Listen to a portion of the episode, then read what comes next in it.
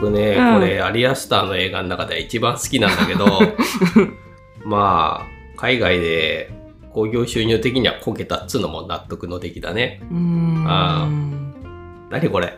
連続シチュエーションコントというかアリアスターが考えるうん。嫌なシチュエーションを片っ端からしっちゃかめっちゃかに詰め込んだ感じのうん。映画だと思うのね、ああ。ああ。やりたい放題で辻褄とかもあんまり考えてない。うーん。あこういうの嫌だよね。こういうの嫌だよねっていうのをね、うん。うん、どんどんどんどん見せられる。ああ君見てる間めっちゃ笑ってたでしょ。めっちゃ面白かったんだもん、いや君だって笑ってたよね。あところどころは笑ってたけど途中横見たら涙ふきふきゲラゲラ大笑いしてる君を見てちょっと引いてた。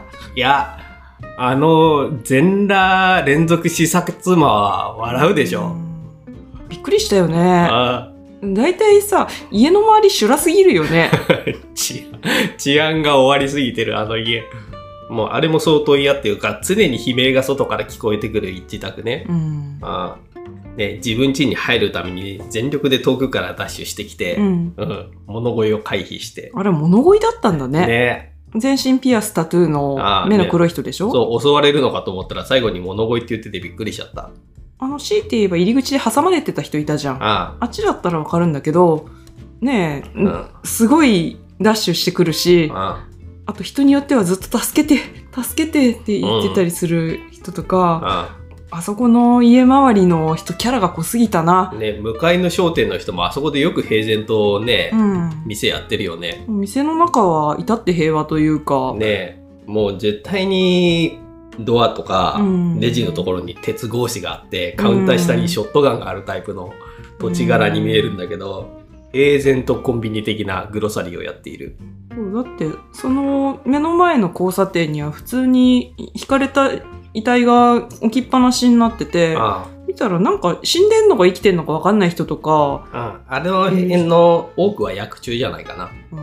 あ入り口に薬中マンションって書かれてて、うん。だから騒音がなんとかってメモをさズシャーって入れてきた人っていうのは多分あれでしょ？現状にのせいでうん。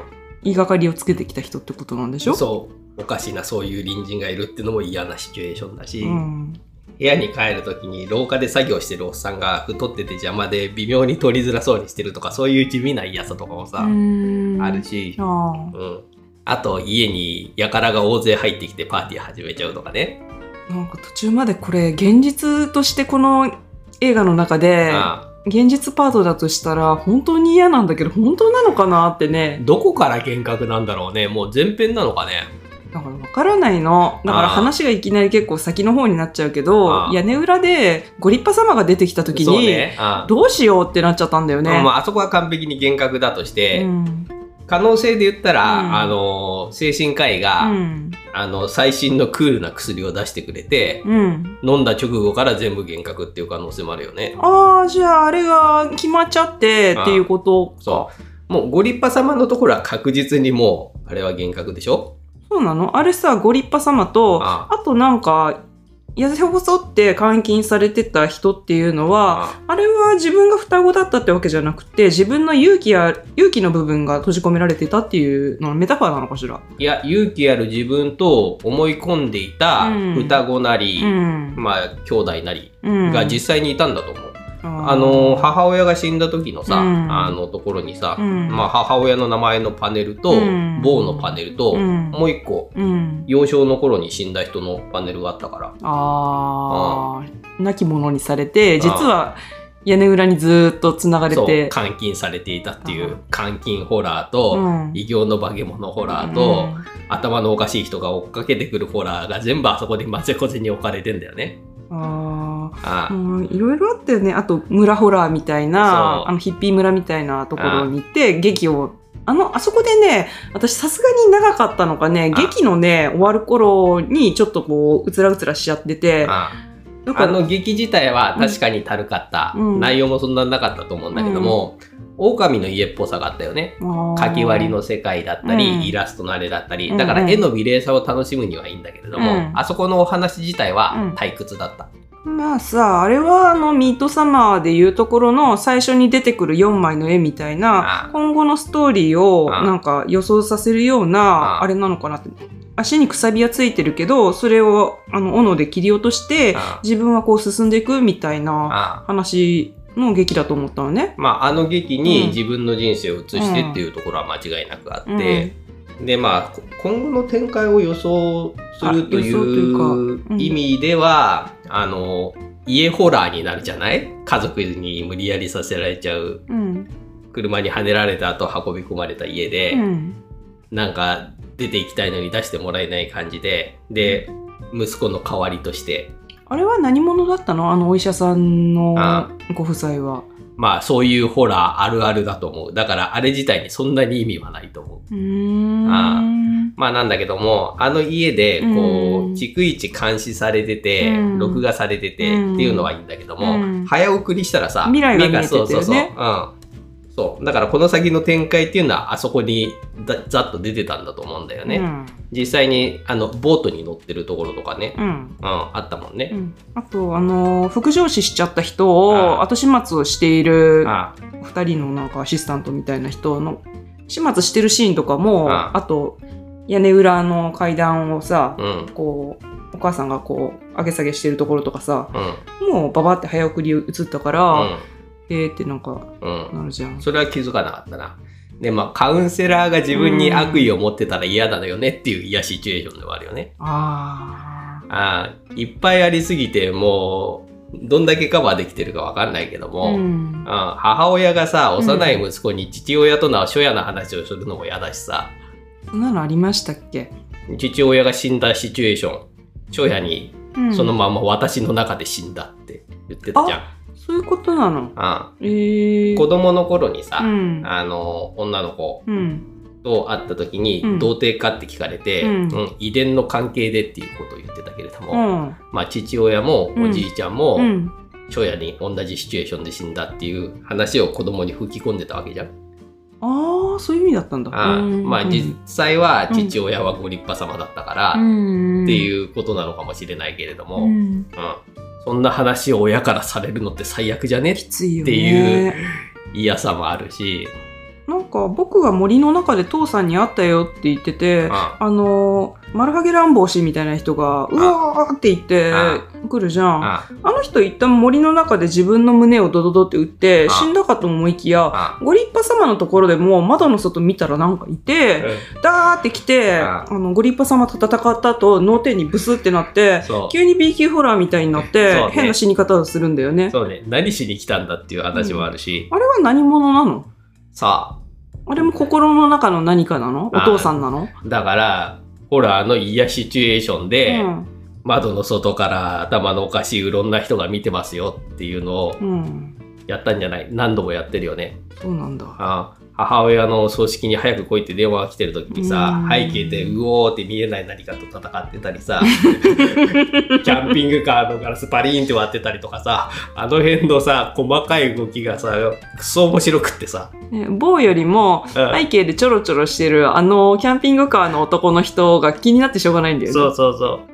もうね怖いじゃないんだよ。もうあそこまで行っちゃうと面白くなっちゃって。あああもうだからずっと面白かったそのさすがにアリアスターだからうん嫌な雰囲気を醸すのが上手なんだけどあ。も、うんあまりにそれぞれの脈絡がなくって、うんぶつ切りで変な風に繋がってるから、もうこれは連続コントにしか見えないわけですよ。あああ繰り返しになるけどさ、うんあの、全裸視察魔までの流れが完璧すぎない？もう風呂に入ったら天井にさ、ー。張り付いてるおっさんがなんか汁が落ちてくるからって。うん。そんで、その人の汁がポタポタ顔の上に落ちてくるのも嫌だし、うん。おっさん自体が落ちてきて、うん。浴槽の中でうん。裸で溺れつつもつれ合うっていうシーンが、うわ、嫌だなと思ってて、うん。で、慌てて飛び出したら、うん。全裸の連続殺人鬼がそこにいて、こんなの爆笑するじゃん。完璧に。うん。こう、真正面に行って、ファックって言っててさ、うん。うん。そんで慌てて逃げ出したら、うん不審者として警官に銃を突きつけられると。うんで、フリーズしてる、フリーズしてるからって言うんだけど、うんうん警官は聞いてくれなくて、うん逃げるとまたそこに視察魔がいるわけですうよ。ん。で、あばばばばってなってたら横から車でドンってやられて。あ あそこはね、はもうなんか、やたらとこう勢いがありすぎてあね。そ確かにあそこは笑った。う。ね、おかしいスピード感だよ、あれ。うんスピーディーすぎて、あでも私全裸であんな風に惹かれる人初めて見たかもしれない。バーンなって。もうあれ、絶対怖がれし、怖がらせる気ないもん、アリアスター。うんああ。あと、ふっと見たら副上司してたっていうのも、そっちが死ぬんかいって笑ったでしょ。まさかとは思ったけどね。そう。あの、父親の話も聞いてたから、うボーの心臓でも止まっちゃうのかと思ったら、うんそっちかいそうボーがね、ああ、やばいやばいやばいって言ってたら、なんかどうやら良かったらしくて、あ、気持ちいいみたいになってたと思ったら、女の人がチーンってなってて、ああそういうのを親が全部見てましたよと。あ、オッケーオッケー、私がいないように続きやってみたいなこと言われるのも相当嫌だし。なんか、ボーが何を恐れてるっつったら母ちゃんなわけじゃん。そうね。ああそれはもう終始一貫してるテーマなんだけど、うん。謎のテンポでうん。こう波状攻撃を食らわせてくるからまあ、一言で言えばめちゃくちゃだよ。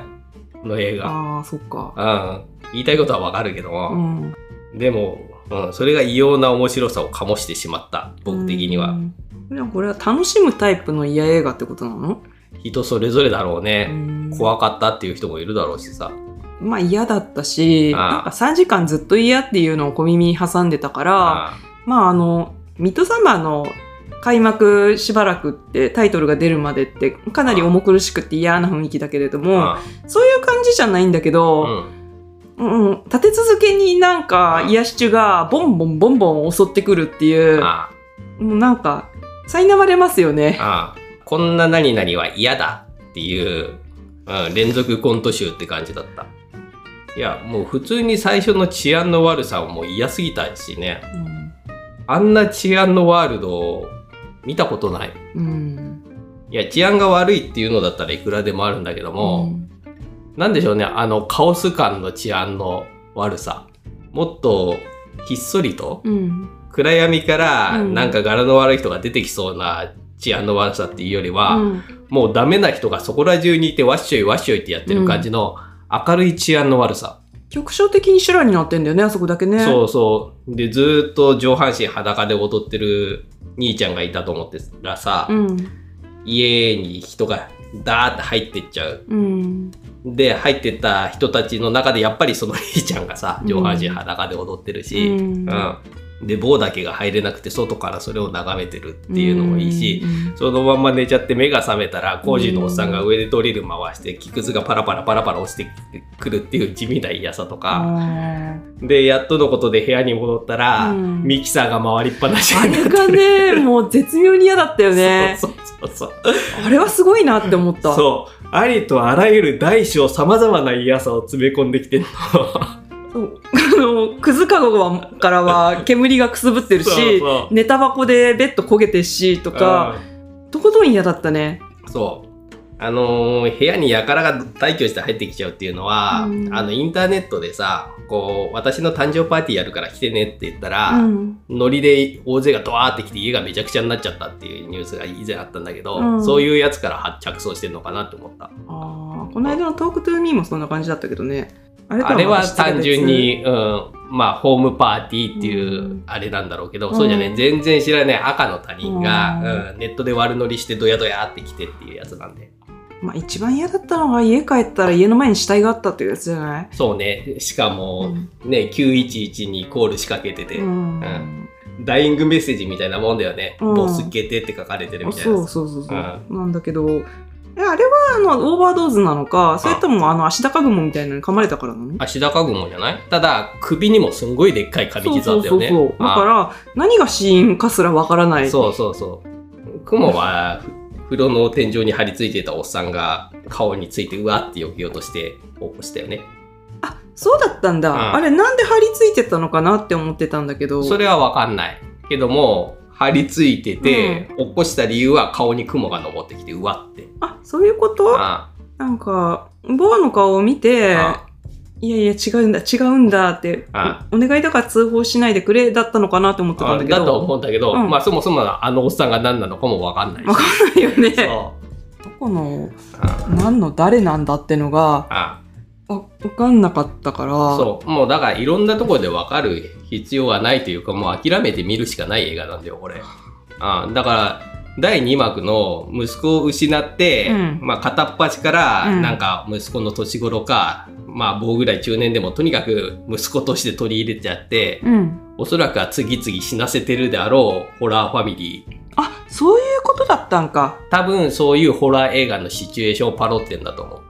へえ息子に執着するあまり、うん男を連れ込んでは無理やり家族の一員にさせて、うん。で本人が出たがってもうん出さないみたいな、うーん。そういうなんつうの家ホラーみたいな、うんあるいはなんとなくミザリー的なシチュエーションでもあるけども、うん異様に執着されて、うん。その家から出られないみたいな、うん。ホラーシチュエーションだと思うの。あじゃあさ、あれ、娘ちゃんは本当の娘ちゃんだったかもしんない。うん、娘は本当の娘で、だから新しい兄貴とかさ、うん。言われてたでしょ？ああーそういうことを繰り返されてるんだと思うのね。なるほどね。なんだけども、うん。まあこういう嫌もあるよねって提示した後、うん。ほったらかしにしてこううん。追ん出されて、うん。で次は強靭に追っかけ回されるホラーになるわけでしょ？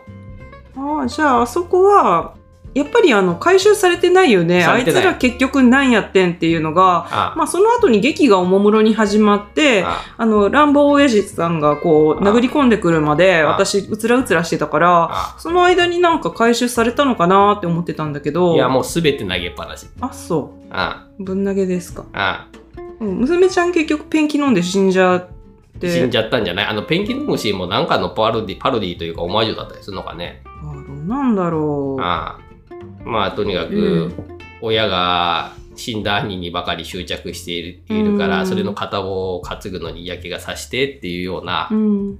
あるあるなんだと思う多分、まあ、あの、親からのうん、あの息子への偏愛みたいな、偏愛っていうか、あ愛憎だったら、愛、愛と、あ愛情と憎悪のさ、うんこうジレンマみたいなのをね、うんあの、語ってんのかと思いきや、あ結局のところ、その、愛情という名の建前で持った憎しみの話じゃん、これって。あだから、坊も、あ僕は母のことを愛しているし愛したいって思思い行動しつつも実はあの憎しく思っているっていうことをさあ。心の中ではもう半ば確信してるんだよね。セラピストとのさ会話でもなんかそういう話をしてるんじゃないかな。母親うがんこう、そういうふうに思って自分の息子にセラピストを送り込んで、うん自分への恨み事をあえて言わせて録音してっていうのも最悪だよね。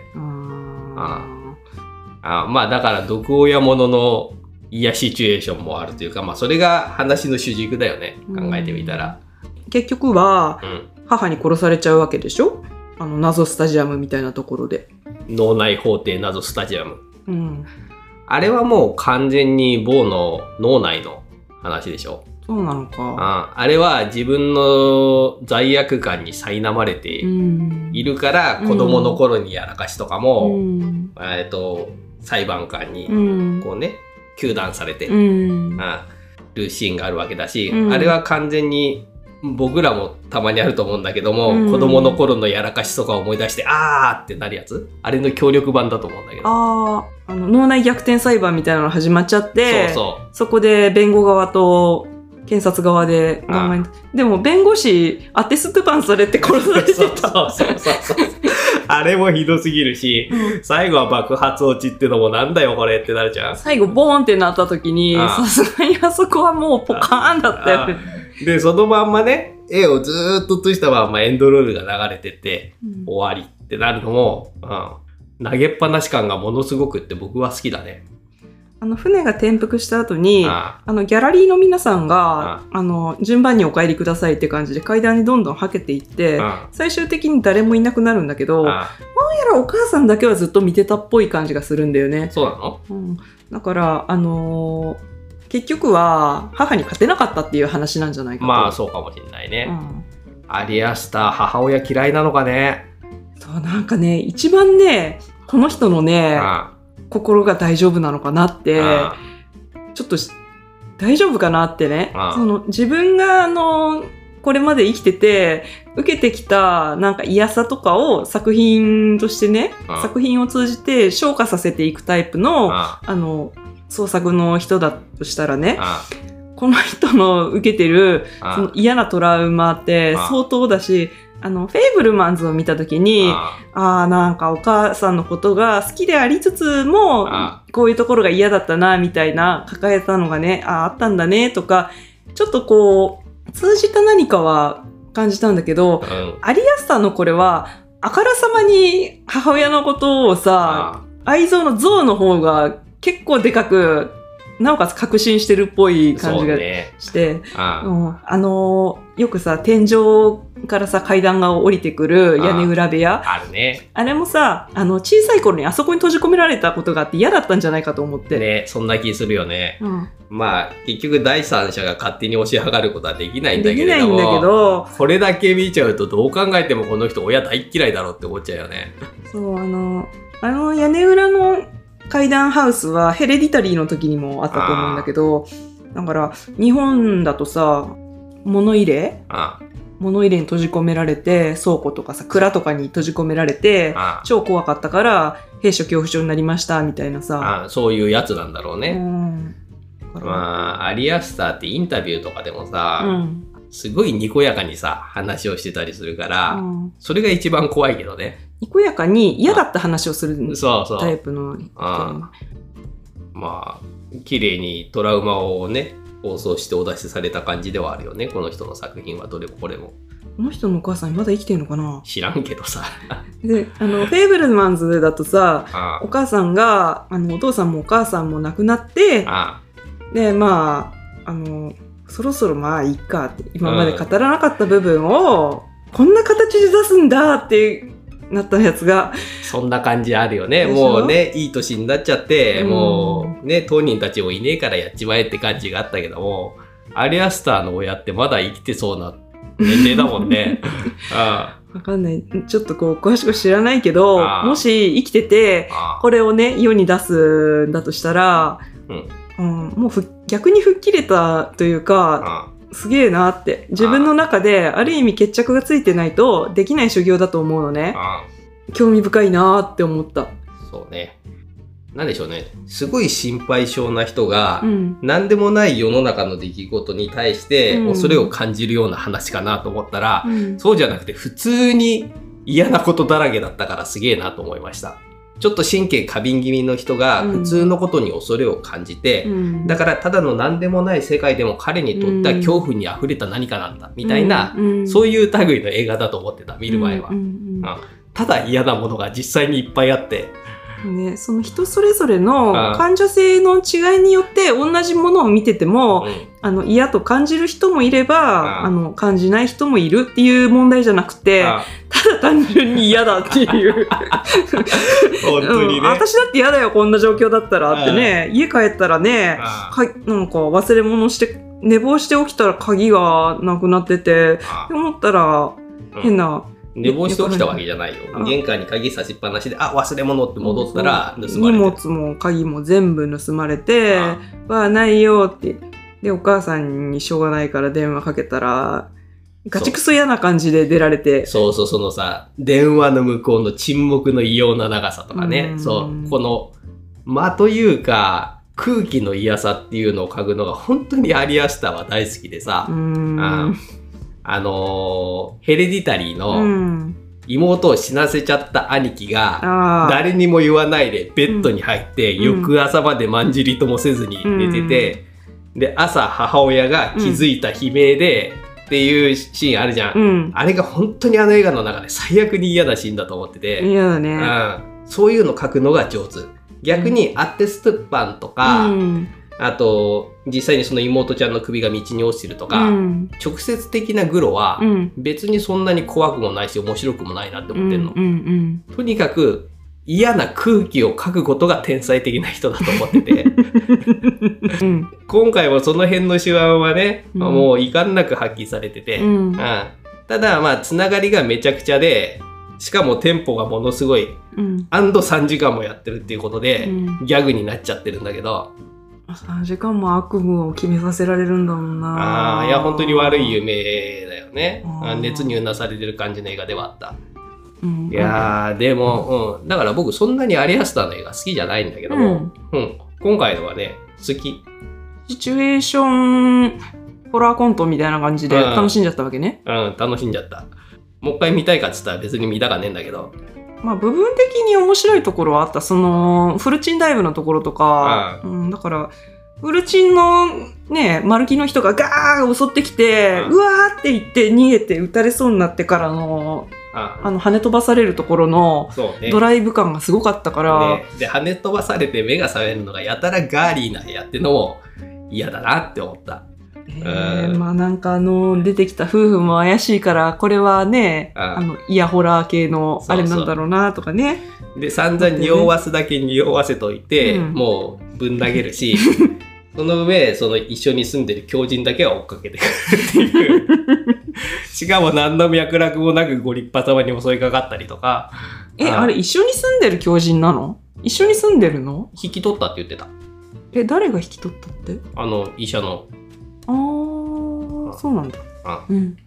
でこう、うん。自分では聞こえないところでさ、うん。娘が彼に何かを言いつけてるっぽくって、うん。窓の外から仁王立ちでぬーんって見てるとかも本当に嫌な雰囲気だけは力いっぱい出してくるのよね。力いっぱいだよね。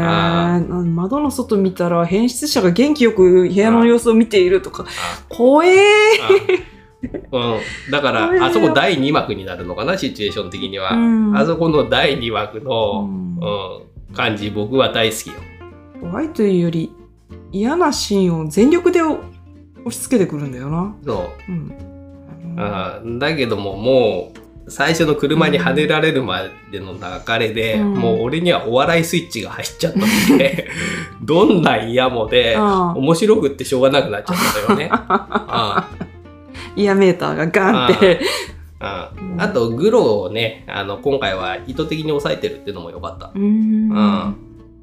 そうヘレディタリーもミッドサマーも、うん。グロはインパクトだけでそんなに面白いシーンではないと思ってるの。うんうん。あそれよりはエモーション的にあ嫌なエモ、エモーションを。あのミッドサマー見た時もさ、うん。ただただ嫌な人間関係だけの話を取ればいいのにってうん。僕君に話したことあると思うんだけども、うんうん。うん。今回はそういう試みがね、うん。うん、会話見えたのでよかったっす。ああ、そうっすか。うん。ただもうやりたいこと全部詰め込んだろうなっていうところで、うん。うん。まとまりはないよね。え、じゃああれはアリアスターのネタ帳をこうパッチワークでうん出した感じなのかね？3時間1分作目2作目当てて、うんもう予算とかも使えるようになったから、うんもうやりたいことやってやろうってやりたい放題やっちゃったんでしょうよ。ああ。そんな感じだと思います僕は。じゃあ、あの、楽しんで見られるスイッチ入っていってよかったね。よかった。あ私もさ、あの、今日結構元気な日だったからね。あこれね、あの、ちょっとタイミング間違えてたらね、うんなんかバット入るかもしれんって思ってね。だと思う。あの、心身ともに健康な時じゃないと見ちゃダメだけども。うん。あ元気な時に、あうん、見るのがいいと。あと、ゲラゲラ笑ってる僕がおかしいみたいなこと言われたけども、うんいや、僕らの横に座ってた人もめっちゃ笑ってたよ。いや、まあそうなんだろうけどさ、あ一緒に見に行った連れが、横でここで、なんか、まあ笑ってるのはわかる。こういうの好きそうだなと思うんだけど、うんあ、涙流して笑うレベルのやつって、まあさすがにそうあんまり多くないから、あ、そこまで行ったかって思って、うん私はそこでちょっと逆に冷静になったのね。ああって思ってね。あボーも気になったけど、君も気になってたね。様子がおかしいぜってなっててね。私がね、あの、そういう笑いのモードになるときって、あの、日本のしょうもないギャグ、ギャグの邦画とか、あの、見るときって、そういう、あの、お腹抱えて笑ったりするんだけど、あそういうモードにねあ、この映画でなるんだって、ちょっと、うん、観察しちゃった。冷静にさせちゃってあごめんね。